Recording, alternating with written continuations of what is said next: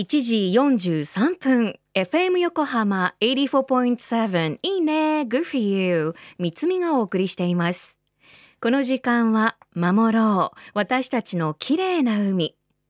今年開局35周年を迎える FM 横浜では持続可能な開発目標 Sustainable Development Goals SDGs の中から14番目の目標海の豊かさを守ることを中心に海にまつわる情報を毎日お届け。今週はマイクロプラスチックを拾う1万ピースプロジェクトを手掛ける NPO 法人湘南クリーンエイドフォーラム副代表理事高田誠一さんのインタビューをオンエアしています。今日は NPO 法人湘南クリーンエイドフォーラムについて。FM 横浜いいね Good for you をお聞きの皆さん DJ みつみさんこんにちは、えー、湘南クリーンエイドフォーラムの高田です。まあ、湘南地区でビーチクリーンを中心とした環境保全活動ですね。これをしている団体です。で基本的にはみんな他に仕事を持っていますので土曜日日曜日と祭日に活動している、まあ、海が大好きな人たちが集まったボランティア団体です。もともとはうちの代表五十嵐君っていうんですけども彼がですね地元の海で毎朝ビーチクリーンをしていてフェイスブックに投稿していたんです。それが徐々にですねあの見てくれた人がすごく賛同してあの友達登録をしてくれる人が増えて、えっと、今ではその友達登録多分4500人ぐらいいます、まあ、そういった方々が下支えになって、まあ、徐々に活動を広めていって今のその湘南クリエントフォーラムという団体につながっています。活動内容なんですけども、まあ、たくさんやってるんですけども、えー、何個か例を挙げると取ったゴミの内容をカウントする調べるビーチクリーンあと藤沢市などで実施している環境フェアとか消費生活展っていうのがあるんですけどもそういったものに、えー、ワークショップで出展して、まあ、今の海はこういうふうになってるんですよっていうことを子どもたちに伝えたりとかしています。あとは地引き網とビーチクリーンを組み合わせたクリーンエイド地引き網あとは企業の CSR 活動のお手伝いもします。と一番大きいというか大変なのがビーチクリーン駅伝というものなんですけどもこれはもう神奈川県のビーチをゴミ拾いをしながら踏破するというものです。まあ、他にもいろいろありますけれどもホームページも作ってますので、まあ、そちら見ていただけたらなというふうに思います。調べるビーチクリーンですが、まあ、これは名前の通りなんですけれどもただビーチクリーンをするだけではなくて拾ったゴミを種類別に数えていきます。例えばペットボトル何本レジ袋何枚プラゴミ何個缶が何本みたいな形でそれをこう数をカウントしていくものです。それでゴミの傾向とか動向を調査するという目的でやっています。で今はですね辻堂海岸と茅ヶ崎のサザンビーチで月替わりでやっています。で今までも50回以上実施してます。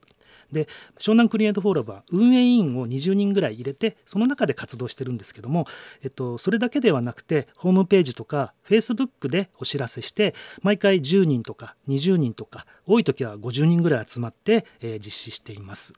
で地元の人たちはもちろんなんですけどもわざわざ東京の方から来てくれたり、と、去年の12月なんですけども、えー、長野の高校生が早起きして、えやりに来てくれたこともあります。で今年からなんですけどこの7月からなんですけども江ノ島の西浜でも、えー、やります。でこれからはこの3か所で月替わりでやっていこうと思ってます。あの江ノ島日浜の方ではあのうちの団体じゃなくてあの別の団体湘南ビジョン研究所っていう団体があるんですけどもこちらとコラボして進めていきますで湘南ビジョン研究所さんが主催している湘南ビジョン大学っていうのがあるんですけどもこれは子どもから大人まで誰でも入学できる、えー、海をもっと楽しもうということをテーマに、えー、海にちなんだいろいろなアクティビティやワークショップを授業として実施しているものです。で教室は海だっていう素敵な取り組みです。この事業の一つとして、えー、その中で調べるビーチクリーンをやることになってます。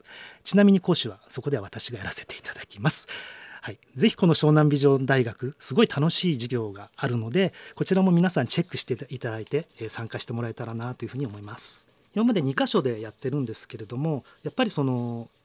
天気によっても全然ゴミって違って例えばあの天気の悪い日低気圧が通過した後っていうのは非常に多いですしない時は本当にないです。なので見た目はすごい綺麗ですけれどもやっぱり細かく見ていくとあの端の方にいろんなものが溜まっていたりとかあとちょっと嫌なのがタバコの吸い殻ですね。これはどうしてもまだよく見かける状態です。あとペットボトルが結構多いのと、まあ、ペットボトルは目立つんですぐ拾っちゃうんですけどもペットボトルの蓋ですね。そういったものも結構多く、えー、見つけることができます。チャレンジそうですねえっとまあ新しいことにチャレンジするというか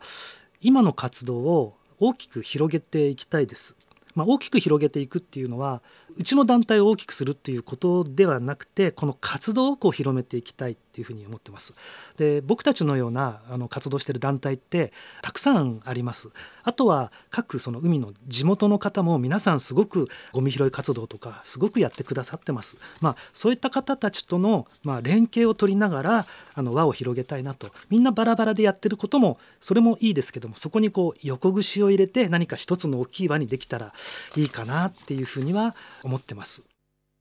高田さんありがとうございます湘南のビーチを舞台に環境保全活動をしている NPO 法人湘南クリーンエイドフォーラム。クリーンエイドとは英語で清潔なというクリーンと助けるというエイドを合わせた造語で自然環境をきれいにして生き物たちを助ける活動をされています。ホームページにあふれる皆さんの笑顔。きっとあなたに合う海をきれいにする活動も見つけられると思います。高田さんのお話にあった片瀬西浜海岸での調べるビーチクリーンは明日開催予定です。講師は高田さん。マイクロプラスチックを拾う1万ピースプロジェクトも行われるそうです。今日のインタビューは FM 横浜の特設サイト海を守ろうから聞けます。FM 横浜でも海岸に流れ着いたゴミなどを回収し海をきれいにしていくために県内の湘南ビーチ FM、レディオ湘南、FM 湘南ナパサ、FM 小田原のコミュニティ FM 各局と、その他県内の様々なメディア、団体のご協力を得ながらやっていきます。これらのメディアは、神奈川守ろう私たちのきれいな海実行委員会として日本財団の海と日本プロジェクトの推進パートナーとして活動 FM 横浜守ろう。私たちの綺麗な海。Change for the Blue 明日もお楽しみに。